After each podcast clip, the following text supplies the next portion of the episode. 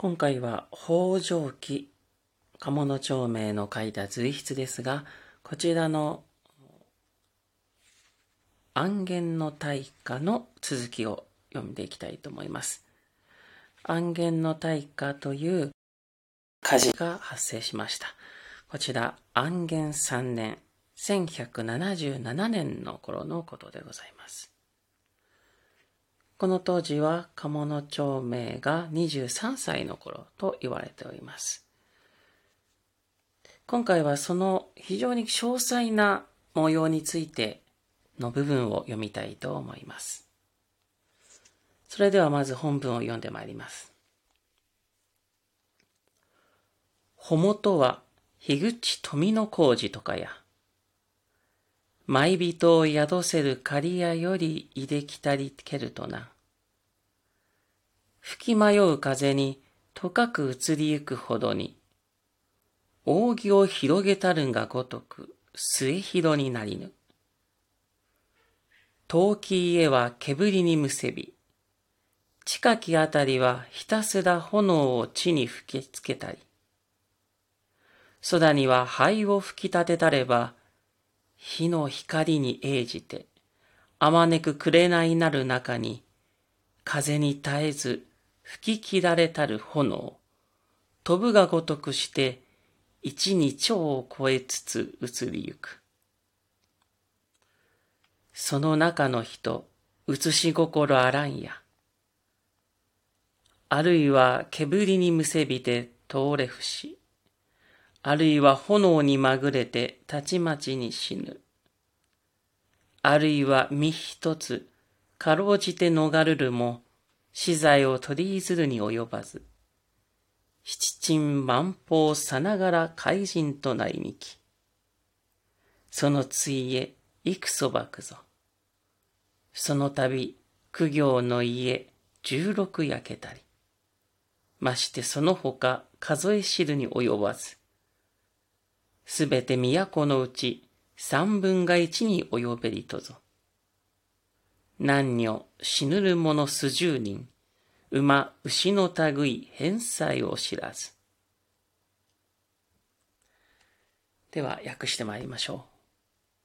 ほもとは、樋口富の工事とかや、ほもと、火元のことですね。つまり出荷場所です。出荷場所は、樋口富の工事と呼ばれる場所であったと。これはちょうど平安京のちょうど、そうですね、えー、北東にあるものですね。北東の方、まあ真ん中あたりですかね、にあるところですね。そこらしいと。どうやらそこは、舞人を宿せる刈谷より入れきたいけるとなんと。舞人、まあ、舞う、舞う人ですね。舞う人。ですから何かこう、踊りを踊られる方でしょうかね。ちょっとこれも諸説ございますけれどね。舞人を宿す、が宿せるや仮や、まあ、宿泊していた仮や場所から出てきた、出荷されたんじゃないかと言われているというんです。実際の火元については様々諸説はあるようでございますね。場合によっては人間の仕業ではないなんて噂も大変流れたようです。吹き迷う風にとかく移りゆくほどに、扇を広げたるがごとく末広になりる。吹き迷う風、非常に風が強かったですので、それがとかく移りゆくほどに、どんどん燃え移っていった。それがまるで、扇を広げたように、末広、末広がりと思いますね。扇を広げたように、どんどんどんどん広範囲に燃え広がっていったというんですね。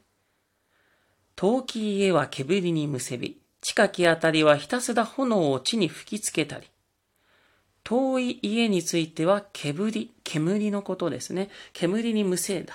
つまり非常に煙が広範囲に行き渡った、外まで、えー、と遠くまで飛ばされたということで、非常にそれが煙たく、煙たかったということですね。それで非常に被害があった。また、近いあたり、その出火元から近い場所は、ひたすら炎が地に吹きつけていたというんですね。空には灰を吹き立てたたればと。空には灰を吹き立てていた。まあもちろん風も強かったですので、灰がどんどんどんどん撒き散らされるわけですね。また、日の光に応じて、日っていうのはこれは出荷の火の日ですね。火曜日の火の日です。日の光に生えて、もう光に照らされて、あまねく紅になる中に、あまねくってすべてが、そのあたりに合うすべてが、紅であった。真っ赤に染まっている中で、風に絶えず吹き乱れたる炎。風に耐えきれなくって吹き乱れた炎が。まあ、炎が吹き乱れるってどういうことかっていうと、要するに火が、その飛んだ、火の粉が飛んだということでしょうね。火の粉が風に飛ばされて遠くに流されてしまって、飛ぶがごとくして一日を超えつつ移りゆく。飛ぶようにして一日を、町というのは町という字を当てます。これは一日を単位ですね。距離の単位ですが、まあ、要するに大体1、200メートルとか、そんな感じですかね。100メートル、200メートルを超えて、どんどん燃え移っていったっていうんですね。火の粉が飛ばされていったと。その中の人、移し心あらんや。その中に巻き込まれた人は、移し心。移すというのは、これ、現、現在の現ですね。と書いて、移しと言って、移し心。まあ、これは正気ですね。正気。ではなかっただろうよと。もう現実感がない感じですよね。写し心。夢うつつという言い方がありますね。夢っていうのはぼんやりしてる感じだとか、寝るときに見る夢のことですね。ですから、うつつというのはこれは現実のことなんですが、そのうつつがない心、うつし心がな、あるだろうかと。ない、ないだろうっていうんですね。もう現実感がなかったろうよというんですね。もしくは正気ではいられなかっただろうよと。あるいは煙にむせびて倒れ伏し、あるいは炎にまぐれてたちまちに死ぬ。ある人は煙にむせいで倒れ伏して。これ今でもありますよね。火災の場合には、この煙によってお亡くになる方っていうのは結構いらっしゃるとも言われておりますよね。あるいは炎にまぐれて、まぐるっていうのは、これも様々取れますが、例えば紛れる、炎に巻き込まれてしまってとるとか、あとはマグっていうのはこう目目の目で見ることを、ま、待っていったりするんですね。ですから、まぐるっていうのは、これは要するになんか目が見えなくなってしまうというか、炎に照らされて目がもうくらんでしまってとか言いますね。まあ、個人的には炎に紛れてしまった。炎に巻き込まれてしまった。で、たちまちにすぐ死ぬと。まあ、即死してしまったってことですよね。ですから遠くに、多少遠くであっても煙に巻き込まれて呼吸困難で亡くなってしまうとか、あとは炎にですぐに焼か焼け死んでしまうとか、そういったいろんなことがあった。これも分かっても非常にリアリスティックな文章ですよね。あるいは身一つかろうじて逃るるも、死罪を取りずるに及ばす、七珍万法さながら怪人と内にき。また、あるい、ある人は、身一つ、身一つでかろうじて逃れる、逃げることができても、資材を取り譲るに及ばず、資材、まあ、家財、一式とか、必要なものとか、貴重品とかね、いろんなものを取り出すことはもちろんできないわけですよね。そんな余裕はなくて、七珍万法、まあ、七珍万法とかね、七宝とも言いますね。これは要するに様々なお宝のことですね。財宝のことです。まあ、例えば金とか銀とか、当時はそういった装飾品として瑠璃とか針とか、サンゴとかメノウとかですね。そういった鉱物のようなものもありありますね。まあそういう鉱物系の綺麗なものとかを含めた、そういった財宝のことを七珍万宝と言ったりしますね。そういったものはさながらというのは全部怪人と内にき、怪人。これは灰と塵ですね。はい、灰、じゃ塵になってしまった。もう完全に燃え、燃えてしまったっていうんですよね。まあ実際ね、燃えないものとかもあるでしょうけどね。うん、でもまあ基本的には燃えてしまってダメになってしまったわけですね。そのいえ、幾そばくぞ。その、ついえっていうのはそれによって消費したものは幾そばくぞ。幾そばくってこれまあ幾ばくと言ったりもしますが、どれくらいかってことですね。ですから、非常にその、被害はどれほどあったんだろうかと。ことですね。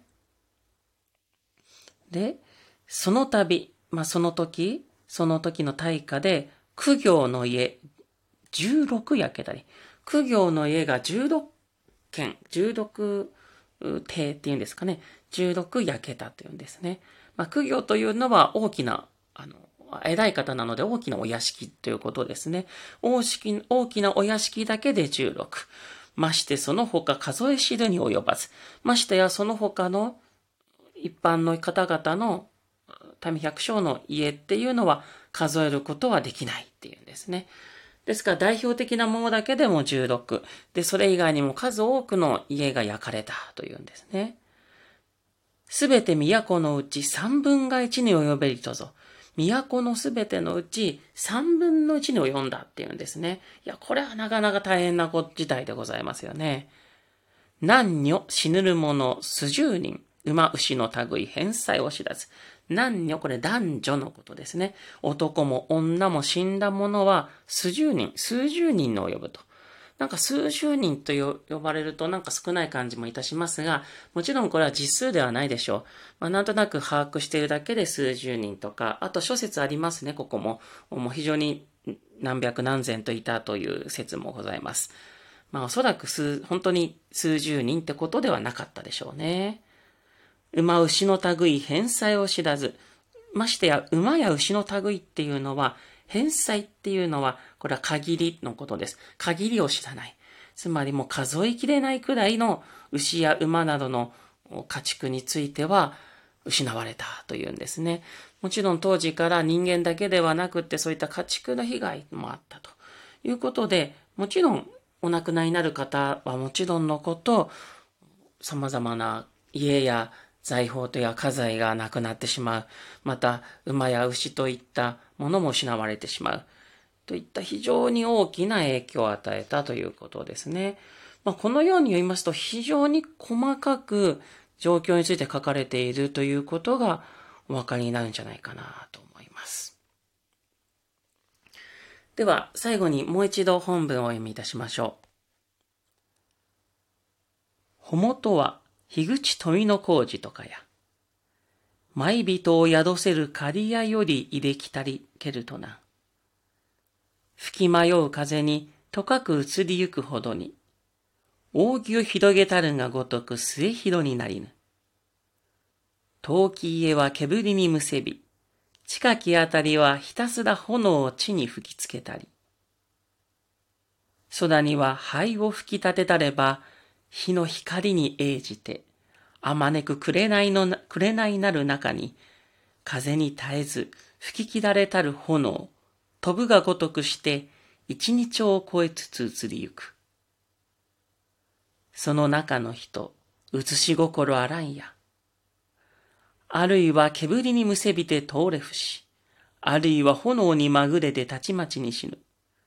あるいは身一つ、かろうじて逃れるも、資材を取りずに及ばず、七珍万法さながら怪人となりにき、そのついえ幾そばくぞ。その度、苦行の家十六焼けたり。ましてその他数え知るに及ばず、すべて都のうち三分が一に及べりとぞ。何女死ぬる者数十人、馬牛の類返済を知らず。こちらテキストは角川ソフィア文庫ビギナーズクラシックス日本の古典の北条記からお読みいたしました。今回もお聴きいただいてありがとうございました。